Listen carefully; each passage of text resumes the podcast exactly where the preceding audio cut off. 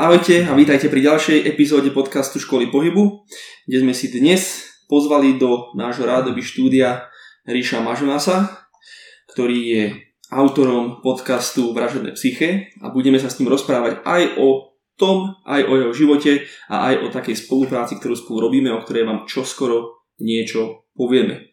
Takže, nestrácajme viac čas. Ríšo, ahoj, vítaj. Ahoj. Ako sa máš? Dobre, Dobre, aby som aj pochal. Dobre, tak nedelne. Už dobre, keď si tu s nami. Dobre, vám po králici? Áno. No, Ríšo, povedz najskôr v rýchlosti, že čo to je to vražedné psyché pre tých, ktorí nevedia. Mm, vražené psyché je podľa mňa najlepšie charakterizovateľné ako hlavne vieš aj pre tie staršie generácie, čo možno nepoznajú podcast, mm-hmm. lebo tým, týmto treba vysvetliť aj ako žáner. Tak je, je to niečo ako dokumentárna rozhlasová hra, kde opisujeme s dedom, psychiatrom, forenzným súdnym znalcom a, a takým celkovo skúseným, životne skúseným človekom. Rozoberáme mysle vrahov, obetí a, a všelijakých možno ľudí s duševnými poruchami a tak ďalej. A proste tieto také známe príbehy ktorých figuruje smrť.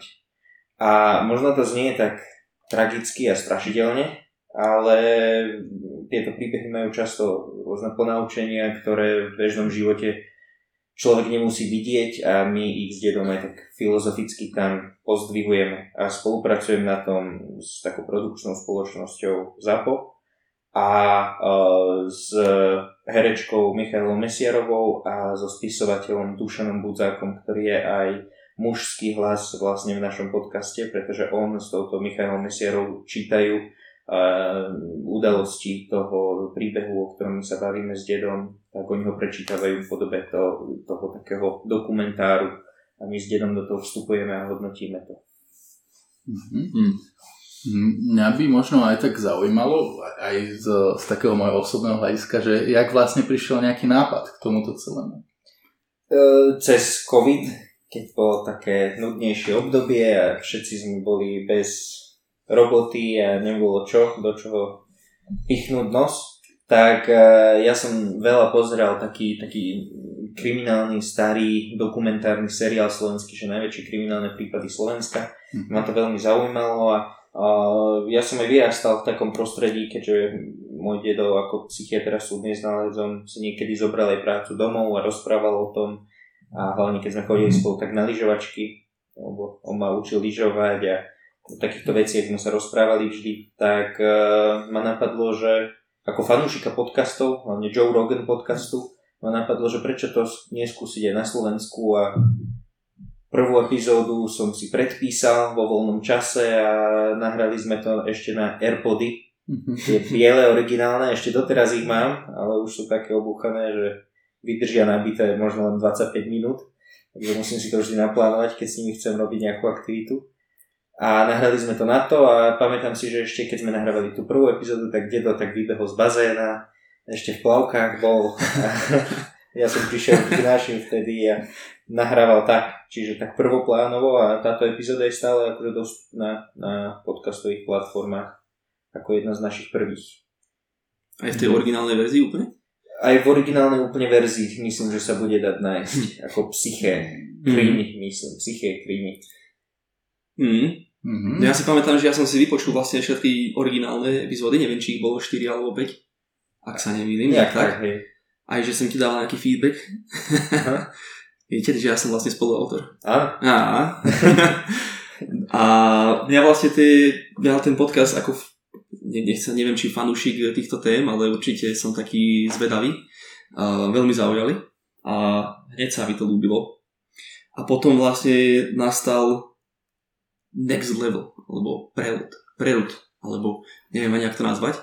A nejak si sa dostal do kontaktu so Zapom. Ako to vlastne, čo sa stalo? Ja som si aj myslel, akože, že niečo tam máme, že toto môže byť zaujímavé, že nie, ne, nejakú zaujímavosť som tu našiel, ktorá by sa možno dala posunúť na ďalšiu úroveň, ale nevedel som, ako to posunúť na ďalšiu úroveň, lebo tam už potrebuješ mať aj nejaké skúsenosti s tými médiami a s tým, ako sa mm-hmm. tieto veci robia, aj nejaké technické zdatnosti, to bolo také na kolene robené vtedy. A tak som rozmýšľal a moja priateľka počúvala, e, že Ja PS to bolelo podcast. Neviem, že či poznáte, to je taký dievčenský podcast. Mm-hmm. A oni tam riešia rôzne také príbehy, taký storytellingový podcast, kde Petra Polničová z Evelyn toto robia veľmi kvalitne, veľmi dobrý podcast a niekedy aj ja, keď počujem, že to tak započujem, sa zasmiem. A, a ona mi o tomto povedala, že je takáto produkčná spoločnosť a napísala im z môjho účtu na Instagrame, ja som nevedel formulovať tieto také správy, tak som ju poprosil a zavolali mi a odtedy už sme sa stretli a všetko začalo postupne sa takto pretransformovávať. Mm-hmm až sa z takejto srandy stal najväčší podcast na Slovensku momentálne. A tak tam bolo ešte veľa, veľa tých medzikrokov rôznych, to, to je veľa ups and downs, ale hej, minulý rok sme boli akože najpočúvanejší podcast na Slovensku, ale uh, tá konkurencia je akože nabitá, takže to není jas, daná vec, že to tak bude navždy.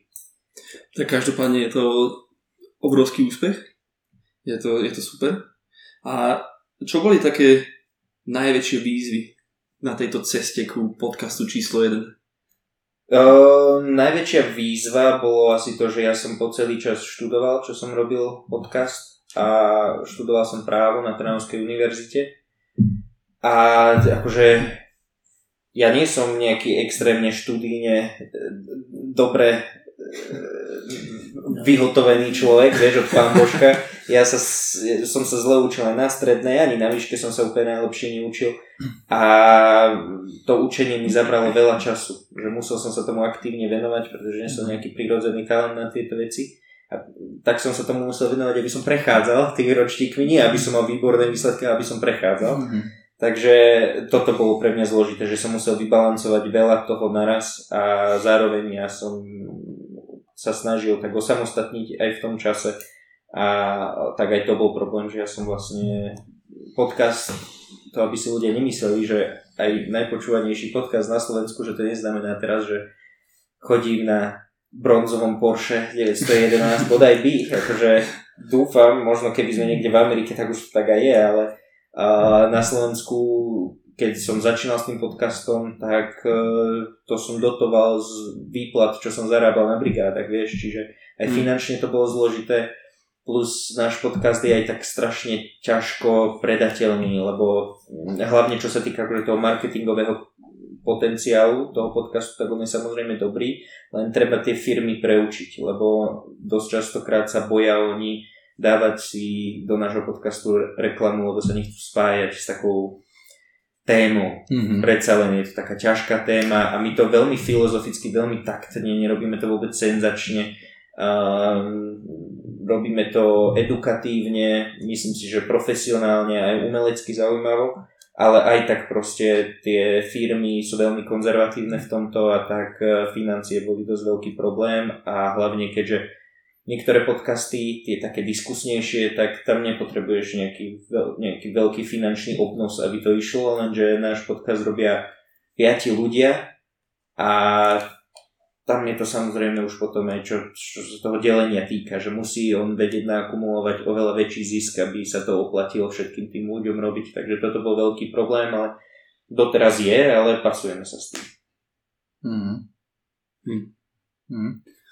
No, akože to, toto je presne ten problém, že ľudia si možno aj myslia, že aké je to jednoduché, že aké to super, ale tieto prekážky tam, tam prichádzajú, ale jak sa aj sám povedal, že dobré je to, že sa snažíte aj takúto akéby temnú a neúplne že pozitívnu tému spracovať tak, e, tak, aby to vyznelo trošku lepšie, hej, že vyslovene z toho nejaké to ponaučenie dokáže si z toho vziať niečo do života, že není to možno také, ak si ľudia myslia časom možno teda už aj teraz e, tie firmy trošku viac na to budú nejako inak prihliadať nejakú minulosť. Čiže to možno aj zlepšuje pomaly.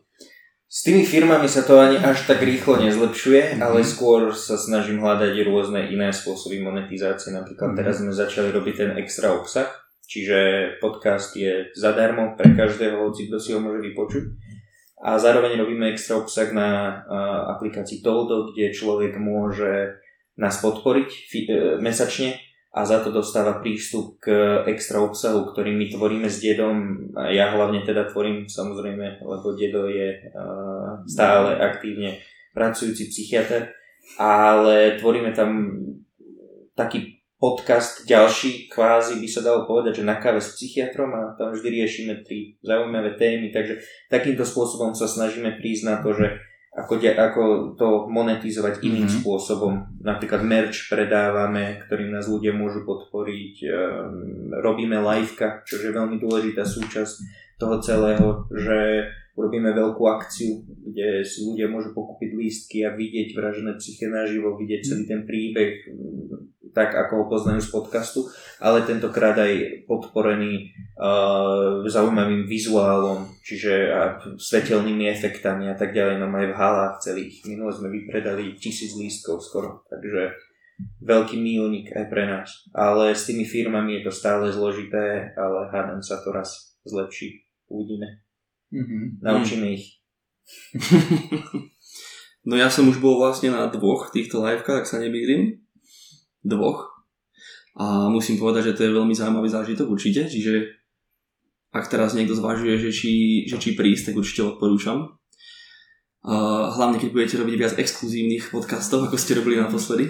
Ja neviem, či máte nejaké plány s tou 100 epizódou nejak zverejniť alebo nie. Stovka sa už asi nebude zverejňovať, uh, pretože sme chceli, aby to bolo také špeciálne, takže to je epizóda, ktorá odznela iba live alebo teda iba uh, krátko zo záznamu, potom sa dal ešte kúpiť po limitovaný čas, potom ako sa to odohralo. Ale možno tu prezradím, že ešte tento rok bude jedna liveka a uh, neprezradím ale kde, Bude to ale na strednom Slovensku, v takej veľmi populárnej, mm, v takom mieste, kde bývajú veľmi zaujímavé akcie, diskotéky. Mm-hmm. Určite to poznáte. Á, ja je to brutálne miesto a veľmi sa z toho teším, pretože to má potenciál byť taká fakt, že dých vyrážajúca show, aj čo sa mm-hmm. týka svetiel a efektov a toho ozvučenia, že mm. máte sa na čo tešiť. Necháme sa prekvapiť. Áno. A radi prídeme. No určite, určite. No dobre. A ty vlastne si okrem tohto všetkého spomínal si školu. A ty si vlastne taký, ako by som to povedal, vášnivý športové sa ťa vnímam, odkedy ťa vlastne poznám, že ty makáš, makáš, makáš. Ako si pri tom všetkom, ako si spomínal ešte, že si aj, akože fakt, že ako jedna z víziev bola práve škola, do toho balancoval aj pohyb. Veľmi ťažko veľmi ťažko, ale veľmi akože úspešne si myslím, že mi to tam šlo. A neviem akože, že prečo sa to tam dalo napasovať a ako sa to tam dalo napasovať, fakt neviem to vysvetliť. Ale aktívne som stále, ja som činkár, starý činkár, takže uh, stále tam bolo fitko. Fitko tam bolo minimálne trikrát do týždňa. To bol taký základ, pod ktorý som sa asi nedostal nikdy za ten čas, čo som robil podcast školu a tie, od, odkedy cvičím, tak asi som sa nedostal pod menšie, menšie číslo až do teraz teda. A uh, dostaneme sa k tomu asi, že prečo. A zároveň som potom chodil na jiu-jitsu, do Jiu-Jitsu Academy Bratislava. A to bolo fakt, že mega, to je mega zážitok. A teraz som presťahovaný chvíľku v Trenčíne ale uh, pravdepodobne v blízkej dobe sa budem vrácať do uh, Trnavy, lomeno Bratislavy a určite sa vrátim do Jiu-Jitsu Academy v Bratislave k tomuto športu aspoň uh, párkrát týždenne, mhm. pretože fakt je to uh, zaujímavá a hodnotná vec, hmm. ktorú mhm. odporúčam každému. Brazilské jiu-jitsu. Mm, áno, akože hodnotná, ale samozrejme aj pamätám si, že vždy si stade chodil taký relatívne dosť dobitý. Áno, áno. to treba určite tiež spomenúť. Je, je to tak, jasné však, ale vieš, no, no pain, no gain, do hrobu sa má ísť úplne zničený, dolámaný. Na šalát. Na šalát, presne tak.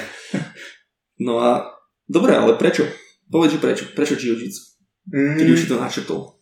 Vieš čo, asi jiu-jitsu, hm, prečo? Tak v prvom rade som sa o tom dozvedel tak, že ja počúvam podcast Joe Rogan Experience, možno poznajú niektorí, možno nie. Je to jeden, ak nie ten najpopulárnejší podcast na svete a robí ho taký týpek, e, ktorý je dosť vo veľa veciach inšpiráciou pre mňa, Joe Rogan. A on je komik na jednej strane, čo ja nie som samozrejme a nemám asi ani na to vlohy, ale on je zároveň aj, on kedysi súťažil v Taekwonde, je aj black belt v jiu-jitsu a black belt v jiu-jitsu je akože taký legit black belt, lebo sú aj takí, aj takí, ale on je taký. Práve ten taký s veľkým T. A uh, zároveň je teda podcaster, loví, uh, loví jeleňov s lukom napríklad. Fakt prepatý týpek, fakt môže byť inšpirácia pre mnohých ľudí, čo sa týka aktívneho života. No a ja jeho počúvam, on hovoril o jiu-jitsu, že je to aj terapeuticky zaujímavá vec, že proste na tú hlavu, že to má blahodárny účinok a že mhm. človeku niečo také primál, primálne vzbudí. A ja som aj skúšal boxovať, aj e, teraz z času na čas ešte si zaboxujem. Uh, nie už tak aktívne ako predtým, ale uh, tiež veľmi pekný šport. Ale ten grappling je špeciálny Mm-hmm. Ten je fakt špeciálny. Akože špeciálny aj v tom napríklad, že um, tie následky toho nie sú také ako v strikingu. Ja to tak vnímam, že proste ten striking je dosť zničujúci na to telo a aj ten grappling je ale tak inak. Nie som úplne profesionálny ja v týchto, ani, ani, ani úplne amatér, akože som len taký niekto, kto to zakúsil, tieto veci. A takže ne, neviem to asi úplne dobre vysvetliť, ale ten grappling je taký mne viacej úla hodil. No, iba k tejto téme poviem, že ako, ako niekto, kto prepadol, dá sa povedať, tajskému boxu pred šiestimi týždňami, ale už mi to príde ako pol roka, lebo som za 6 týždňov dal 40 niečo tréningov snať tajského boxu okrem iných vecí, tak musím, musím zhodnotiť, že určite ten grappling je menej, menej, menej, nazvime to, že nebezpečný, menej zničujúci asi, ako si povedal, lebo predsa len aj pri sparingu, keď idete aj uh, ľahko, tak stále dostaneš pesť do nosa napríklad, stále sa ti môže niečo stať, stále môžeš dostať monokel, rôzne katy, mm-hmm. uši si pokaziť a tak ďalej, stále je tam tá, nejaká tá trauma do hlavy, čo pri tom tam uši si pokazíš asi pri tom grapplingu viacej. Ja viem a m- môžem potvrdiť na viacerých miestach a to akože som to robil fakt, že dva necelé roky. A teším sa už teraz, jak sa o tom rozprávame, jak sa k tomu vrátim. Um, ale t- ten grappling je asi skôr na tie kluby. Hmm. Tam páčenia a... tak. Ale treba povedať, že keď už sa niečo deje, tak vždy sa môžeš proste tepnúť Áno. A to môžeš. je veľ, preto si myslím, že tam je o mnoho menšie riziko toho, že sa niečo pokazí. Je, je. Lebo a... asi ti to nikdy nezlomí ruku. Je to aj vhodnejšie asi uh-huh. pre možno starších ľudí, by som povedal. Mm. Že viem si mhm. predstaviť, že s grapplingom začne niekto po 50 kľudne. Mm-hmm. A už si, už si bol na páskovaní? Nejakom? Uh, ja som white belt s troma strajkmi. Hej, čiže už si skoro tam. Áno, vieš čo, No 8 rokov trvá, než dáš e, čierny pásik, nie? To 6 až 8 rokov. No, ono to není v jiu-jitsu tak presne, ak tomu chápem správne, lebo však vieš, ja som iba tak pootvoril tie dvere tomuto no. športu vo svojom živote, ale ono to je tak urobené, že black belt, tréner hlavný, musí uznať, že už je čas. Čiže môže sa stať, že ty môžeš trénovať aj 25 rokov a budeš stále purple belt, ak tam nedávaš do toho nesnažíš sa, nezlepšuješ sa, neznamená iba technicky, ale nezlepšuješ sa tak spirituálne, tak skillovo, možno aj tak životne. Hmm. Takže tam sa dáva, až keď tvoj hlavný tréner uzná za vhodné, že máš dostať povýšenie a o to aj viac to znamená, ale na druhej strane je tam potom aj to riziko, že niektorí black belti sú údajne, ja neviem, ja som samozrejme iba pootvoril dvere tomu športu, nebyte ma v komentároch, ale že niektorí black belti sú um, nemajú byť ešte black belti. Mm-hmm. Čiže ja keby to páskovanie nie je nejako objektívne riešené, že je tam treba, že dobre, na takýto pás musíš urobiť toto a toto, dokázať toto a toto, ale že je to skôr také, že ten coach usúdi, že dobre, teraz by si mal mať tento pás. Uh, áno, presne tak, pretože ak by to bolo... Áno, presne tak, mm. presne tak. Nebudem to už komplikovať, presne tak. Hej, len, len preto spomeniam, lebo kedysi dávno, keď som mal, ja neviem, 10 rokov alebo čo, chodil som 3-4 roky na karate a tam to bolo riešené fakt tak skôr veľmi pritiahnuto, že objektívne, lebo na, na každý ten pas si musel nejaké tie katy zvládnuť technicky správne, a niečo aké by ukázať, aby si ten pás dostal. A na každý ten pás boli nejaké iné požiadavky. Že tam to bolo riešené možno trošku inak, ale tiež ten uh, nejaký ten tréner, coach usúdil, že dobre, teraz bude paskovanie, ty pôjdeš, ty pôjdeš, ty pôjdeš, ale musíš toto, toto, toto, to presne zvládnuť. Áno, ja som chodil tiež na karate, na východnú. Ja, ja som chodil zase inde. No. Áno, ideš ja, ja, ja som chodil tak... na, na Novomestského, tam bola ešte karate trieda, ja som to mal normálne počas vyučovania. Dobre, počas no. matematiky? No. Nie, to bolo normálne v rozvrhu, jak, jak bude futbalové tak my sme boli karate trieda a fungovalo to len nejaké 3-4 roky a potom už nejakým spôsobom to sa vyšumelo. že to karate nefunguje. Nie ako jiu-jitsu. Bolo to, bolo to akože zaujímavá skúsenosť, ale uh, určite už by som ku karate nešiel. Uh-huh. Karate bolo kedy si veľké tuto, na Slovensku celkovo. Kedy si mm. bol taký mýtus, no, že karate, že to je end all be all, že proste mm. kto ovláda karate, tak je nezničiteľný stroj. Hmm. No a tieto akože karate má aj funkčné prvky, ak, ak tomu Jasné. chápem správne, ale uh, ja som inak veľký fanúšik bojových športov a divácky som strašný fanúšik bojových športov. Hmm. No akože, no karate má hlavne viacero, to je, že športové karate, je bojové karate, je to, kde sa tie katy robia iba a už ťažko povedať, že akým spôsobom sa bude ešte vyvíjať ďalej, mm. aká je využiteľnosť takom, čo je taký ultimátny test efektívnosti MMA. bojového je presne umenie aj asi MMA, kde je fakt vidno, kde sú ľudia, ktorí majú background v, v capoeire, v tajskom, v jiu-jitsu, v karate.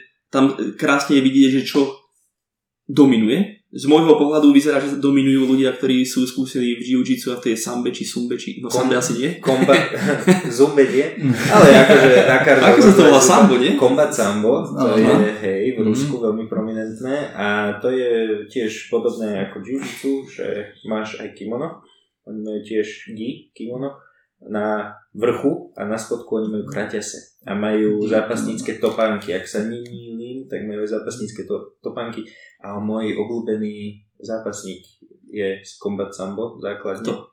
Chabib Nurmagomedov. Mm. Áno, tak on bol aj nejaký šampión inak v sambe, že? Nejaký, neviem či ani celosvetový. Je to možné, hej, hej. Nie. Predtým ešte než vlastne prešiel do MMA, no. No. Sa mi marí, no. To je akože fú. to je end all be all podľa mňa toho, že jak bezpečne, on ukázal, jak bezpečne je možno využiť ten grappling na zneškodnenie aj tej veľmi ťažkej konkurencie, pretože keď sa pozrieš na, ne, na neho po jeho zápasoch, tak tam nebolo moc toho damage, čo na ňom napáchali, mm-hmm. čiže tam je vidieť tá dominancia celého toho bojového umenia. Mm. Lebo dvaja strikery, keď sa stretnú, tak obidvaja výjdu do sekady, že ledva vedia vidieť cez oči a ja to tak vnímam teda ako úplný like ale Chabib, Chabib nikdy nebol taký doničený. Tak a predsa len on, ak sa nemýlim, ani raz neprehral. Ani raz neprehral, no. hej. A akože a sú ľudia, kariéru. ktorí hovoria, že nešiel proti až takej úplne nabitej konkurencii, mm. ako keď ho porovnávajú s niektorými ostatnými fightermi, ale ja si myslím, že určite moje obľúbené. A čo sa týka takej životnej filozofie, tam je to tiež hm. zaujímavé, neviem, či poznáte nejak trošku jeho life story, ale fakt, že zaujímavé. Približne, ako nesledoval som to do hĺbky, ale viem, že on je akože veľmi skromných pomerov a tak ďalej a e, aj si to tak nejako udržal, tak tou no. mentalitou až do, do konca tej kariéry. To sú tí typci, čo kedysi aj do Európy vtrhli. Oni sú z Kaukazu a to sú kedysi, oni boli avari. To ste počuli mm-hmm. určite, že? Mm-hmm. A čo myslíte si, že nejaký genetický je toto v nich a v nás všetkých od našich predkov nejako zakorenené, že proste avary, tak preto je taký boh vojny, aký je? Akože môže byť, môže byť, že nejakým spôsobom sa to tam geneticky zachovalo. No, Ja, ja si myslím, že určite to má, je to časť úspechu. Ako by si aj, ako by tvoj detko určite povedal, tak je to nejaká tretina. áno, áno. Nie, lebo určite, určite je to, tak môžeme sa pozrieť aj na iné športy, hej, kde napríklad uh, maratónci z Kene, Mhm. ak sa nemýlim konkrétne z Kene, dominujú, nie? Myslím, že aj, teraz nechcem skomoliť jeho meno, jak sa volá, Chip, Chip Choke, či jak sa volá, vyslovuje to jeho meno, neviem si nikdy spomenúť. Cipčuke. jak to vyslovíš? Neviem, neviem, ja neviem, jak sa volá. Neviem, ale viem, ktorý. No a myslím, že on je tiež z Kene, ak sa nemýlim. Mhm. Nechcem teraz klamať. Presne, tam, tam často zohráva veľkú rolu ten genetický potenciál, akože možno ma opravíte, ale pamätám si takú informáciu, že hlavne niektorí tí africkí bežci, ktorí sú zvyknutí aj trénovať, aj žiť vo väčších nadmorských výškach, tak jak milé samozrejme prejdú na ten trek, kde je to, ja neviem, o, dajme tomu 1000-1500 metrov nad morom nižšie, tak proste je to pre nich keby o dosť jednoduchšie. Mm. To je jak tí nepalskí šerpovia tiež. No, no. No. No je to možné, ale... majú iný genetický Alebo materiál. zase na druhej strane aj ako fajčiari, keď idú do Himalají. To ste počuli, že vraj fajčiari, že sa lepšie aklimatizujú na vyššiu nadmorskú výšku, Á? pretože sú viac tomu? častejšie v deficite takom Mhm, kvázi dýchovom. Mhm, mhm. No každopádne, to je taká, taká z môjho pohľadu odpoveď na tvoju otázku, lebo vidíme na týchto športoch dominanciu ľudí z nejakej krajiny, čož jediná v podstate podobnosť tam je nejaký genetický predok, keď to poviem takýmto spôsobom. Áno, ale ja myslím, že tuto, u týchto zápasníkov z uh, Dagestanu, tak tam veľký, uh, veľký faktor tam je aj ich náboženstvo a životná filozofia. Lebo to keď sleduješ, ja som videl tam dokument, bol jeden natočený, a keď to sleduješ, tak fakt vidíš, že to sú ako keby oni boli mnísi, ktorí bojujú. A to mních, ktorý bojuje, tak samozrejme porazí takého, ako je Conor McGregor, čo slope niekde na jachte, vieš, a ž, ž, tam podvádza svoju manželku a kokain tam šňupe a tak. Nechcem sa akože nikoho dotknúť, ale to podľa mňa nie je dobrý športový vzor, ale ja skôr, mňa, mňa skôr bavia práve taký, ako je ten Khabib No. Magomedov. Alebo to Mhm. máš zápasníkov ako je John Jones, ktorý, Ja ho tiež moc, ne, ja Ktorý- ho moc nemusím. Ktorý síce je úplne že jeden z najväčších talentov a pritom uh, si kokos neviem čo robí so svojím životom ten človek, keďže je furt ty, kokos, na súdoch a podobne. Čiže Mhm, Ja to berem tak, že on môže byť hoci ako talentovaný, ale že ten jeho talent není pre mňa inšpirujúci, lebo to je niečo, čo on dostal do vienka. Mňa viacej inšpirujú vždy tí takí, čo a, majú nejakú zaujímavú, nejaký štýl zaujímavý, alebo nejakú zaujímavú tú životnú filozofiu, alebo nejaký prístup k životu. Že od toho je potom mňa lepšie sa inšpirovať. Mhm. no určite. Súhlasím. No dobre, sme si uleteli. Aha. U, trošku sme si uleteli. Tak to je práve, že dobre. Ja by som nás teraz trošku vrátil späť k tomu, že k tej našej spolupráci vlastne, aby sme o tom niečo povedali, čo sa vlastne deje. Čiže povedz ty v rýchlosti, že o čo ide a potom povieme my o čo ide. No, ja som dokončil moje univerzitné štúdium. Som promovaný Inženier. inžinier, právnik teraz a rozmýšľal som, že čo by som mohol ísť robiť. No a pozrel som sa na možnosti a moc ma nezaujímajú tie také právne možnosti. A ja som od malička bol taký trošku dobrodružnejší typ a tak ma napadlo, že možno by som išiel vyskúšať si splniť také detské sny. Mňa baví aj také veci ako strieľanie, to prežitie v divočine, vieš, Bear Grylls, a, a Ramba, keď pozeráš. Takéto veci, vieš. Ja som bol fanúšik vždy takýchto disciplín a tak ma napadlo, že možno by nebolo zlé skúsiť sa dostať k policajtom a tam je taký útvar, ktorý ma tak zaujíma, že ako to u nich funguje a to je Links Commando. No, lenže to je samozrejme e, tá veľmi zložitá cesta, ale chcel by som vyskúšať, že čo to obnáša, možno aj z toho fyz- fyzického, pripravenostného hľadiska a e, chcel by som sa skúsiť pripraviť na ich príjmačky. Bez toho samozrejme, aby som ich išiel, ale len tak skúsiť, že či by som zvládol fyzický test jedný z najelitnejších špeciálnych jednotiek na svete. Ale naše Links Commando nezverejňuje, aké sú testy, vieme iba tak, že z rôznych klebiet, že čo, ako to prebieha, čo treba vedieť, tak som pozrel, že aké sú nejaké verejne dostupné testy. A verejne dostupné testy sú uh, testy uh, francúzskej protiteroristickej jednotky a skúsim sa teda pripraviť na tie. Naši z Lynx komanda aj pokiaľ viem trénovávajú s týmito francúzmi, takže je to podľa mňa vhodný ekvivalent a uvidíme s vašou pomocou, že či to zvládnem alebo nie. Sú to pomerne ťažké disciplíny, spočívajú vo veľmi ťažkom plávaní, vo veľmi ťažkých behoch, v niečom, čo asi by sme mohli nazvať ako silovo vytrvalostná disciplína. To je tu tie zhyby, kliky, lachset do mŕtva za určitý čas a uh, potom sú tam aj také veci ako oni to nazývajú, že hand-to-hand combat a to ako nejaký druh fyzickej neviem, potýčky zápasu mm-hmm. s niekým proste, aby bolo vidieť, že ten človek sa vie brániť, vie možno aj ofenzívne využiť to bojové umenie. A potom je tam veci ako, myslím ešte, lozenie na lane, Niečo som ešte nespomenul určite, ale tieto veci sú taký základ. Hmm. Mne, mne sa páči, ako si predtým spomínal medzi tvojimi výzvami. ako jednu si spomenul, že bolo, že si sa musel veľa učiť a škola, ale hneď, ak ti škola skončila, tak si si dal ďalšiu výzvu.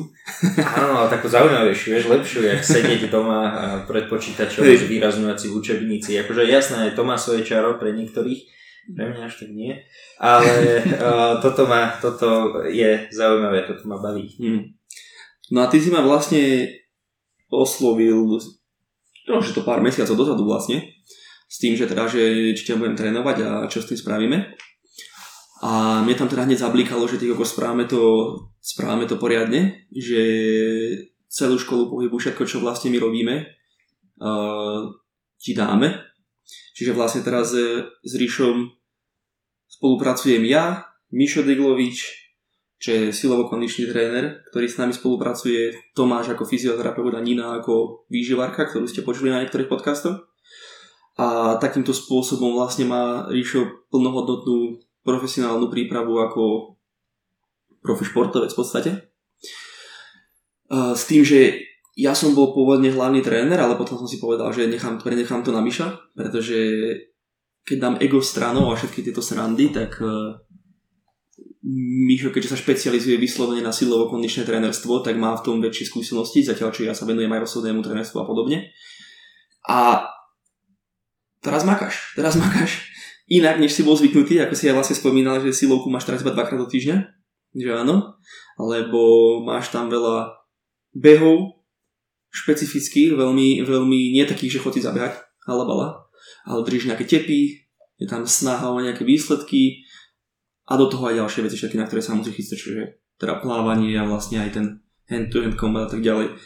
Čiže teraz máš veľa, veľa, veľa tréningov. Ako to, ako to zvládaš? A čo by si povedal, že je taká také najťažšie na celej tejto príprave? Uh-huh. Najťažšie je zvládnuť celý tréningový objem pre mňa za ten týždeň a často sa stane, že ten tréning nestihnem alebo ten tréning hmm. nestihnem.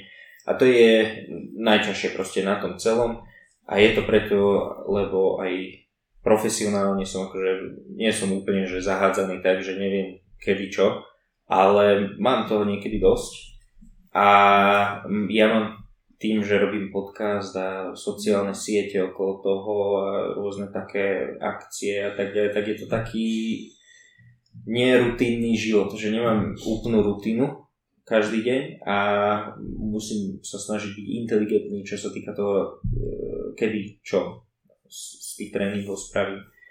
A to je najťažšie aj s plávaním. Plávanie je druhá taká veľmi ťažká vec. Mm. Ja mám pocit, že idem kudnú kameň. Mm. A uh, to, a to je asi všetko. Toto by som považoval za najťažšie. Tie behy sú nepríjemné, ale nie sú ťažké. Ale akože Není to, že by som to mal rád, tú disciplínu športovú, že by som si to z chuti si ide zabehať do dažďa. Hej. Ráno o 6. o 5. vieš, to asi nie. Ale mm, akože už je to taký dobrý pocit, keď sa človek premôže aj v Mhm. takomto počasí bežať, jak je dnes. Mhm. Mhm. Minus 30 stupňov.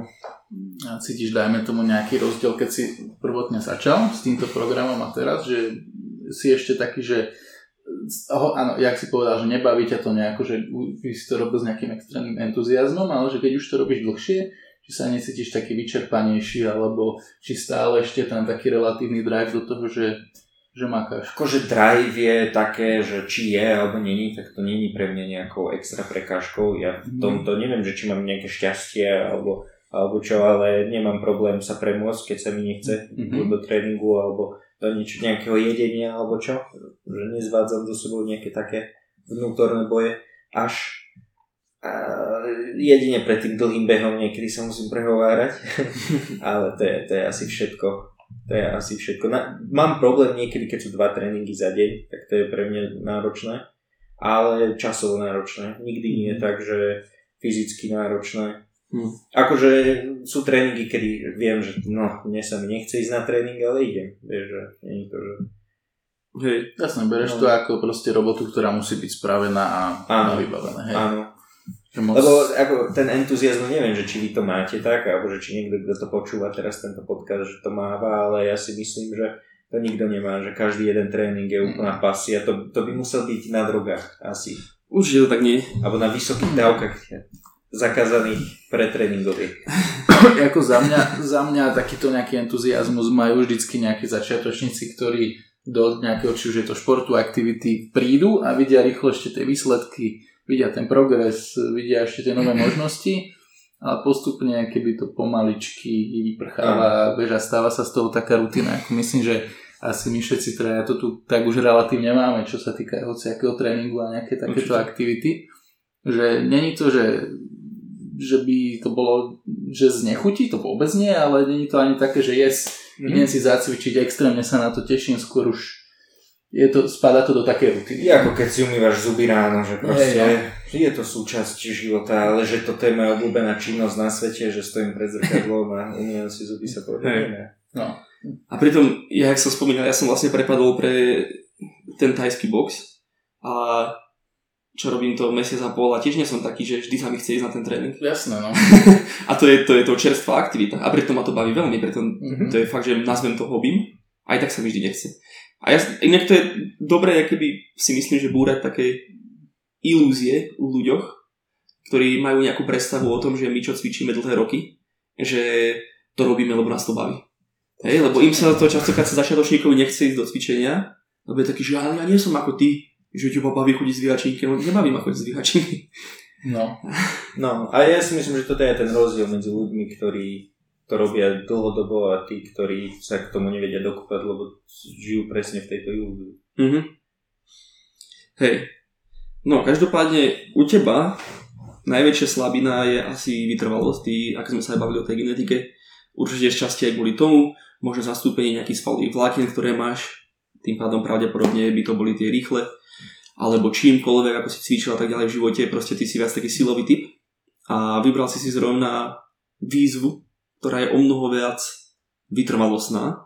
Si z toho trénerského hľadiska dovolím povedať, že z veľkej miery aj napriek tomu, že sú tam aj silové výzvy. Ako, ako to po takej nejakej mentálnej stránke, z hľadiska takého ega, vieš, že zrazu si niekde, kde musíš robiť niečo, čo ti až tak možno nejde od ruky, zvládaš. Úplne bez randy, niekedy keď bežím po hradzi, tak ma normálne starci obiehajú. Akože toto myslím úplne vážne. Alebo ešte je problém, keď ne, ne, nejaká pani kočikuje a ja, jak mám ten dlhý beh, tak tam mám držať v určitej tepovej frekvencii, čiže to je okolo 160, no a keď už si tak pri konci toho tréningu, tak aby som sa udržal na tých 160, kde musím mať fakt pomalé tempo, ktoré je niekedy také, je, je, to vyzerá, že joggingujem, ale ja sa snažím akože udržať to tempo, joggingujem a vedľa mňa ide typenka s kočarom, čo si ho tlačí, ponáhľa sa do banky alebo čo ide rýchlejšie ako ja, alebo aspoň tak rýchlo, ťažko sa mi obieha. Čiže toto sú také zložité, zložitejšie momenty, lebo ja som fakt hrozný bežec, aj keď sa snažím akože no, vymakanie, vieš, že, sa, že dnes bude parádny tréning, dnes pôjdem rýchlo, ale nie som, nie je to moja silná stránka vôbec. Hm. Ja od malička úplne si pamätám, že od, od malička ja som vedel celkom vysoko vyskočiť. Si pamätám, že na trampolíne, keď že sme skákali, že kto vyššie vyskočí, tak viem, že som tak videl celkom vysoko. Že, že si preletel za bránu. Že, že, som, že som tom preskočil v salte. Alebo si pamätám, že behy, že šprinty mi išli a dlhé mi nešli nikdy aj s činkami, mm-hmm. že hneď, ak sme začali posilovať, tak viem, že rýchlo som strašne sa naučil zhybovať napríklad a viem, že ostatné decka to tak nemali. Ale zase, keď došlo na lámanie chleba, hrali sme basketbal, čo je jeden z mojich obľúbených športov aj na hranie, tak e, som dobrý na basketbale, tak prvých 5 košov. Hm? Potom ma uvidíte grcať do smetného koša Vianočný obed. A to som fakt, že sa aj viackrát snažil v živote, že zlepšiť si to tú kondičku. A všimol som si, že aj potom, keď som teraz robil to jiu-jitsu, takže presne tam tiež, že sa to tak kryštalizovalo, že som bol skôr ten pressure player. Že som vždy sa snažil byť hore a tlačiť toho človeka, lebo keď som sa náhodou dostal dole, kde je to o dosť kondičnejšie, keďže musíš dýchať aj s niekým, kto sa ťa snaží uškrtiť, tak e, tam som nebol až taký dobrý. Mm. A tam si všímam, že sú oveľa lepší tí takí kondičnejší ľudia. Mm. Mm. Tak ja si myslím, že to krásne zdôrazňuje tú, proste tú tému o tej genetickej predispozícii a tak ďalej. A vlastne aj sám na sebe vidí, že do akej miery sa s tým dá pracovať, lebo uh, vlastne ten plán na zlepšenie týchto daností máš od chalaniska, ktorý z môjho pohľadu veľmi vie, čo hovorí, čiže Miša. Naozaj v tomto. Uh, zlepšuješ sa určite a sám vidíš, že aké to tempo zlepšenia je oproti iným veciam, ako napríklad sile alebo napríklad rýchlosti, také maximálne a podobne, aké je. A my na základe toho aj uvidíme, že kde ťa vlastne vieme za ten cca rok dostať. Ono dostaneme ťa ďaleko, maratóne nikdy nebudeš. Nebude, no. A, ja, ja tiež nie, ja som podobný tebe v tomto, ty si podľa mňa viac v extréme, že ja, som, nie, ja nie som až tak keby ďaleko ako ty v tom, že si proste tank, ale už nebudeš taký pomalý tank, už je rýchlejší tank. Toto aj čo som sa pýtal na tých Dagestáncov, že myslíte, že to mám preto, pretože som tak čiastočne z Litvy, polovične? Pretože Litovci sú akože známi aj v tom World Strongest Man športe. Mm-hmm. Môže byť. V tých strongmenoch, oni tam majú to Židruna Savička, z Vitauta Zlálas, tam je viacero takýchto aj akože silových atléti z Litvy mm-hmm. sú veľmi dobrí a že či môže tu niečo také zohrať rolu? Ako, určite áno, do istej miery, že nejaký ten svoj genetický fond nepopreš, ono ťažko povedať do akej miery, možno keby si dáš urobiť uh, testy DNA, čo už v dnešnej dobe sa spraviť dá, tak by si zistil, že presne aké sú tvoje predispozície, na čo máš, na čo nemáš a že do akej miery to hrá rolu, ale môže byť, že u teba je to viac, vieš, že Mm, a môže ten genetický byť... fond je silný, keby v tom, čo hovoríš. Môže byť, že dám si to spraviť a budem maratónec nakoniec podľa papierov. no a zrazu sa tak hlavne nastavíš a... Ako, u teba minimálne, keď nepôjdeme kto vie kam ďaleko geneticky, tak vzhľadom na to, že poznáme aj tvojho brata a tvoj brat má úplne v podstate viac menej identické danosti z toho genetického, z tej hľadiska, z toho čo som chcel povedať, z toho hľadiska genetického, tak? Len má gigantizmus. len, len, je, len je nejaký moc, len je nejaký moc obrovský, hej, ale či, keď si odmyslíme výšku a tak ďalej, tak inak je to to isté, vieš, že tiež má predispozície na silu, tiež má predispozície na takéto uh, veci, kde sa viac zapájajú rýchle svalové vlákna. Mm-hmm. Takže minimálne, keď nepôjdeme úplne, že neviem, 3000 rokov dozadu, ale zostaneme u rodičov a u prarodičov a tak ďalej, tak tá genetická predispozícia je jasná. Mali by ste nás vidieť sparovať greplik, ja s bráchou. To je akože to fakt, že... To musíš štipnúť. Je to sranda.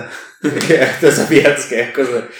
To sa to, je to sranda. To spravíš uh, exkluzívny content. Le, lebo on, aby si vedeli aj poslucháči, predstavíte, tak Čávo má 2 e, metre a 110 kg. No. No a ja mám 1,70 m a 85 kg cca. A obidvaja sme takí bez krky, takže je to sranda. Hej, hej.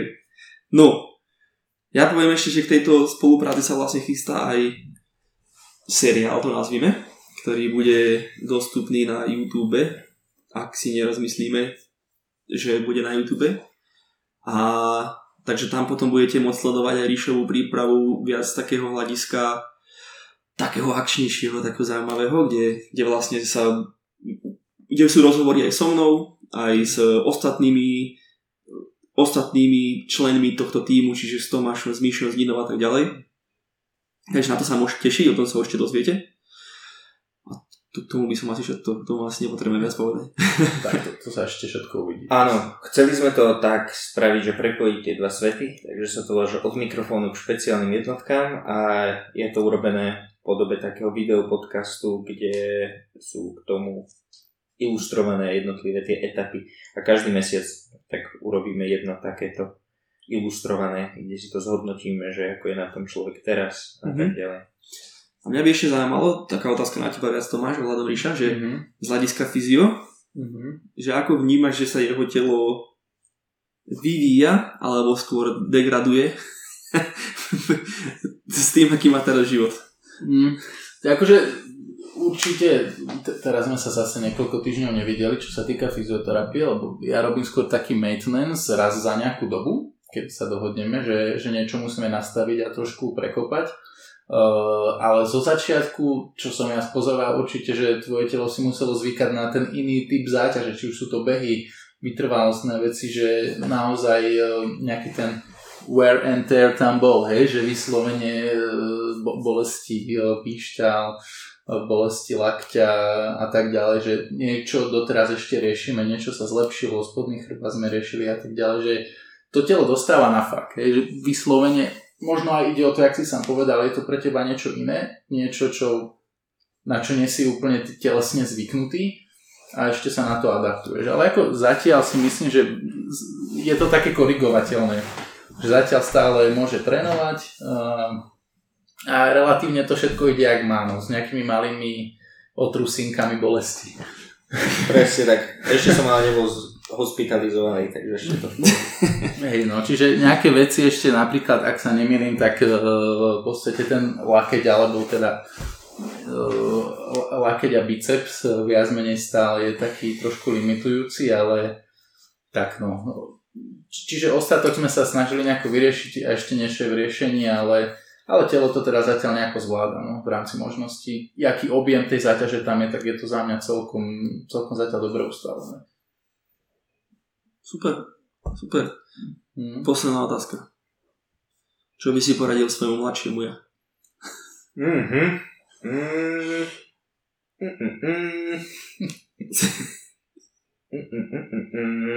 Neviem.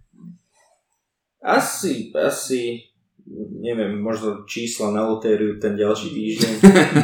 lebo fakt, akože, neviem, ja som celkom spokojný, lebo však, však išiel som aj do nejakých slepých uličiek v živote, ale v pohode všetko ma nejako posilnilo. Takže nič, asi takéto. Hm, asi nič. V pohode, ja som spokojný. Super, super. A to je skvelá odpoveď. Akože, lebo toto je taká naša špe, špeciálna otázka pre hosti a e, myslím, že viacerí hostia, možno aj polovica povedala, že by nemenili nič a to je za mňa keby tá najlepšia odpoveď. To je také Asi, psychicky stabilné. Lebo, lebo vieš, že všetky tvoje rozhodnutia nejaké, čo si spravil, dovedli do tejto sedačky, kde tu teraz sedíme a môžeme tu debatiť, že je to relatívne. Áno, presne tak. Mne sa páči, že myšlienky stoicizmu a to tak ide v ruka v ruke s tým, čo si povedal, Tomá. Mm-hmm. Super. Tak ďakujeme, že si prišiel. Ešte raz. Alebo neviem, či sme vôbec ďakovali, tak ďakujem teraz prvýkrát, ak nie. Ja ďakujem, že ste ma pozvali. Ďakujeme za, za tvoju prítomnosť v našom podcaste. Tak. A vám ostatní ďakujeme, že ste nás počúvali a počujte, vypočujte si nás zase na budúce. Tak, čaute. čaute.